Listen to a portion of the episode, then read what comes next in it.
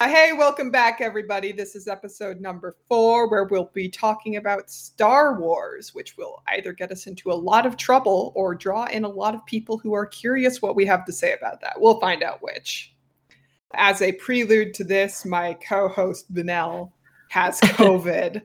and I'm recovering. about- yeah, we thought about delaying things, but who knows how that how long that's going to last. So if she coughs, that's why. We will try to cut it out from the recording uh, as much as we can, but some of it will. uh, there we go. I'm re- I am recovering. I am past the COVID. It's just that I have this lingering cough that it's gonna be there for a while. Star Wars is well, everyone knows what Star Wars is. It's very nerdy people running about with lightsabers, and uh, it's only no, but it's very much been a guys thing for like decades, and now it's become well. Now you have this whole new generation of fans. Like you got that with the prequels as well, but that was a very weird cultural phenomenon. And frankly, it was before I knew how to speak English. So obviously, I was I, I do not know much about just fandom history back then. Right now, you're having with the Disney tr- trilogy. Now there's this whole schism in the fandom where it's just it was already too big, but now there are different generations, different factions. You know, do you uh, think Disney's trilogy is canon? Do you not? Do you think the EU is canon? Do you not? We are just here to not care about that. The only thing we care about is the Lucas films. Clarify that specifically. The lucas films are the prequel trilogy as well as the original trilogy. It was when lucas films was producing the movies, uh, and it was his specific studio. The recent three were done by Disney. So those six films is really what we'll be focusing on because neither of us have read the books. We haven't played the video games. We've seen the sequel trilogy. It was a series. I have not seen Disney's slash Lucas's The Clone Wars. I did see Tartakovsky's, which was great, but we're not really going to be talking about that either, probably. So, Star Wars, this long running series that has been going on since the 80s and just keeps being brought back. What the hell is it even about, anyways?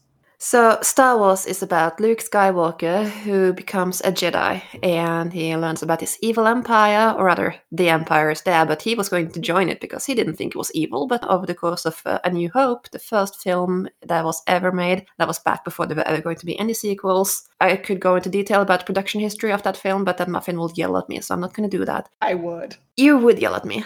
The Empire turns out to be evil, and Luke, like a radicalized young warrior, decides to go in there with explosives and he blows up the Death Star. Then, in Empire Strikes Back, we learn that the symbol of the Empire, the man who killed Luke's guardian, Obi Wan Kenobi, and generally a pretty evil dude, Darth Vader, is Luke's beloved father, who went heroically missing, died a surely very noble death, and Luke is forever traumatized by that fact. And we get the third film, Return of the Jedi, where Anakin Skywalker, aka Darth Vader, is heroically redeemed. It's a happy ending, the Empire is defeated, and then we get some 20 years later. I'm not sure, not sure how many years actually passed that. Terrible with years. After that, we get the prequel films, which were hugely controversial. They have very bad acting, but so did the original films. But the thing is that the fans were much less lenient. Many of the flaws that you see in the prequels are also present in the originals. It- it's just that people had very lofty expectations of the prequels, and the prequels were not what people wanted. They, they got a huge amount of hate, which legitimate criticism. But when those same people praised the original trilogy, which has the same flaws by and large, I get sort of defensive of the prequels. I'm just going to admit to it. Yeah, probably best to just admit that straight off the bat. Yeah. They are by no means good movies, but they had a good seed of a story that, with better dialogue, better acting, could have been very great films. But they were not. But they get a lot of bad rep that they don't necessarily deserve, especially when those same people are praising the original trilogy when we see the Death Star blown up twice. Gotta reuse that plot. Of course, to summarize the prequels as well, because that is a thing we do here on, here on Rank Heresy. The prequels feature Anakin Skywalker from uh, childhood to becoming Darth Vader. the prequels are about the fall of the Republic and how Anakin Skywalker became Darth Vader and his relationship with Obi Wan Kenobi. And we're just going to leave it there for now. What you guys really came here is not for us rambling about what Star Wars even is and what comprises it and what doesn't and what we've watched and not watched, but the heresy. So, what do we think Star Wars is about? And here's where we're going to probably upset a lot of people. Anakin is specifically stated to have been created by no father, and the heavy implication is that the Force created him. I will just cut the whole theological weirdness we've gotten up to and basically say that we think that everything in Star Wars points to the Force wanting Anakin to fall. And we even go so far as to say that this is why Anakin was created, this is his purpose. So, first, let's look at the prophecy. We're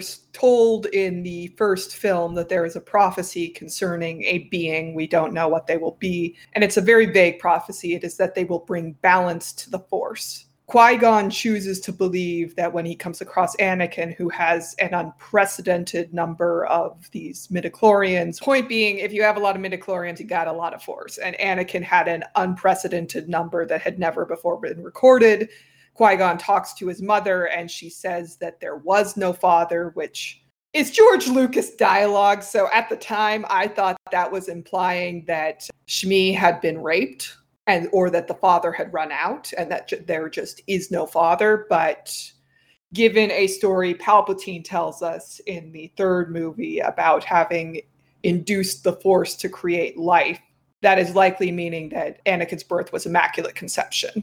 So the Force made him. Anyway, Qui Gon decides that what this means is that Anakin is this chosen child or being who will one day bring balance to the Force. And this is as he's discovering signs that the Sith, who they had thought were defeated, were not nearly as defeated as they had once thought. So he takes it to mean that Anakin will finally wipe out the Sith for good. There will be balance in the universe and everything will be well.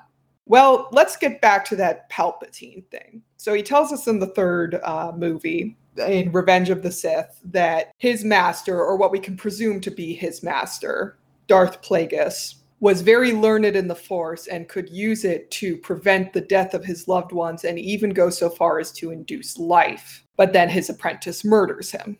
And it's a long going fan theory that's pretty much everyone has accepted at this point that Sidious was Plagueis' apprentice and he had murdered his master, and that the life they had induced was Anakin Skywalker in the desert, who you know was then born of Shmi without a father. The thing is, though, that the Force has to allow this. Yes, the dark side of the Force is the unnatural use of the Force. It is things that should not be possible and go against the order of things. But it still happened you know you have these two nut jobs who are playing about with the cosmic life of the universe and something presumably does happen to Plagueis because of that. He is murdered shortly, and whether that had anything to do with that or not is unknown.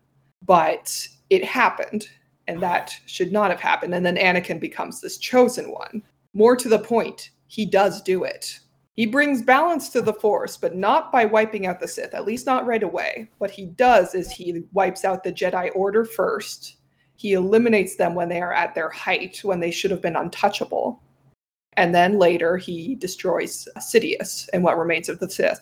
There are no people left who truly understand the Force the way they did. It is just Luke who trained in a swamp for three days with Yoda and then ditched it is perhaps worth mentioning that the whole the force is perverted the, the force is corrupted by dark side force users implies that they are more powerful than the force that they are able to force the force to do something that it doesn't want to do. And yet we see they act very much like Jedi, they are still practices of the same religion. They speak of the Force in the same way. They are just as subject to the Force as well as everyone else. Palpatine, of course, Disney would have it otherwise, but Palpatine is very much killed at the end by his own apprentice, just as the Force's old prophecy predicted. This is not a man who has made the Force his bitch. That makes the entire um, the Force wanted Anakin to be on the side of good paradoxical because it means that Palpatine was greater than God, that he was able to subvert the will of God, and we will get into in another episode exactly why we think the Force would want Anakin to um, uh, destroy the Jedi, why it would want them destroyed and the Sith destroyed, as well as the Republic burnt to ashes. It does seem that it did, and frankly, we do not see how it could be otherwise because to say so, Star Wars is a world where God is real, essentially. And to say that that God did not want these things to happen is to say that Palpatine and Anakin are more powerful than God. and that's where things start to, you know, not make quite as much sense. Things simply go smoother, make more sense. It's a more elegant answer. Is the Force simply wanted all of this all along? And to add on to that, I do not believe within the films we're ever given an indication that the Force is on the side of the Jedi. Oh, we have things like when Alderaan is destroyed, there's the billions of voices crying out and then suddenly silenced but I was never convinced it was it took sides like that that it supported the Jedi and was very against the Sith or that it even supported the Sith but was very against the Jedi. It is a force of nature, you know, it is this cosmic entity and it never really made sense to me that it would care not to me either. And I don't think it's what we see. We consistently see people speak of, may the force be with you. It is the will of the force. And yes, we see who the force is with. And it's rarely the Jedi. The, the will of the force appears to be calamity, at least in the prequels. I mean, it, it is a bit in the uh, original trilogy as well. Yeah. Rest in peace, Alderaan. Yeah. Oh. So on to the one next... thing I also want to add to is the uh, the Jedi and the Sith schism because that's interesting to me, and this is probably for another episode. But you to be very heretical, you can sort of think of the Sith and the Jedi as more like rival religious order. Point is, they're very similar religions. They just had a break, and they hate each other in the way that only re- rival religions do when they come from the same source and they go, "No, you are not the same as me as all." Now, excuse me while I go practice the same exact religious rituals that you do, believe in the same exact things, and just change up the chants a little bit. For being a uh, order of hedonists, the Sith aren't very good at being hedonists either. They're just monks who wear black. But um, on to the next segment, because this time we actually have two segments, as there are two things you must introduce people to, and the other is that we will be explaining why we do not find all things canon, even though they are officially recognized by Disney, which frankly doesn't mean anything. It just, it just means that Disney wants to produce more things and make you buy more merch. Uh, which you do. You do. But uh, more specifically, this will mean that we will be talking about the sequel trilogy as well as the Clone Wars. Oh, a caveat also neither of us have yet to see The Mandalorian. I honestly have very little idea what it's about other than baby Yoda and mercenary who's a good guy but gruff and they fan serviced with Luke Skywalker showing up. So we are unlikely to talk about The Mandalorian, but we will talk about Clone Wars 2008 and the sequel trilogy yeah, we will talk about what we watched while we still had faith in the Star Wars things which were being produced, which uh, there aren't a lot of those.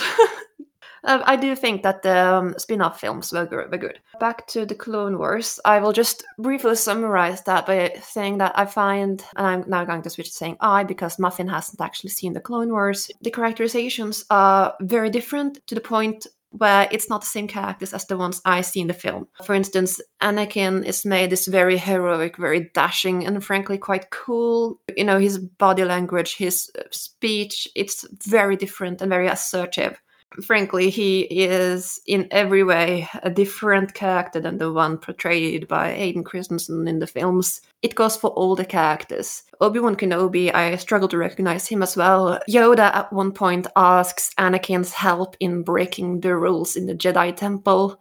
It feels like largely I do not know if other people will necessarily understand what I'm talking about when I use this example. Or when you're watching something, an adaptation usually, and you feel that this is kind of the more wholesome, more palatable version that is made to appeal more to people. You can tell because everyone's relationships are always closer than they perhaps were in canon. The characters are more likable. The plots are usually simpler and there are little odd decisions made throughout that you may question a bit. Unfortunately, the nerds listening to this will not know what I mean when I say that the Twilight films are a great example of that. But the Harry Potter films are another good example of that, and Clone Wars is a very good example of that. Anakin and Obi Wan's relationship is one example of this. They are closer and more comfortable around one another than they were in canon, to the point where new things are introduced to them, to their dynamic, where I cannot see them ending up in the place they are in in Revenge of the Sith. Like there are things which would have been between them that there are no indication of. The Clone Wars are very heavy handed in a lot of things. They very much want to remind you that oh, Anakin is going to become Darth Vader. There is conflict growing between Anakin and Obi Wan, and they simply do not master doing this in a way that makes it feel organic or like it actually has much to do with the films. It's very much doing its own thing. And I would respect that a lot more if it was more forthright about it, if it went out and say, we kind of don't care about the movies, we are doing our own thing here. But they went all out in trying to tie it in, even when through a million little decisions, they made themselves incompatible with both what we see in Revenge of the Sith and what we had been introduced to in Attack of the Clones. And I will be talking a lot about that because I have lingering resentment over that. Yeah, and this I am partly to blame for this because what happened was I uh, said to Vinelle, I'm like, oh, I heard uh, Clone Wars was good, which was true. I had heard it was good, but I also meant 2005 Clone Wars, which nobody watches. And so Vinelle went and did it. and then I feel like I stole years off of her life because now she has this lingering resentment for the entire franchise. All right.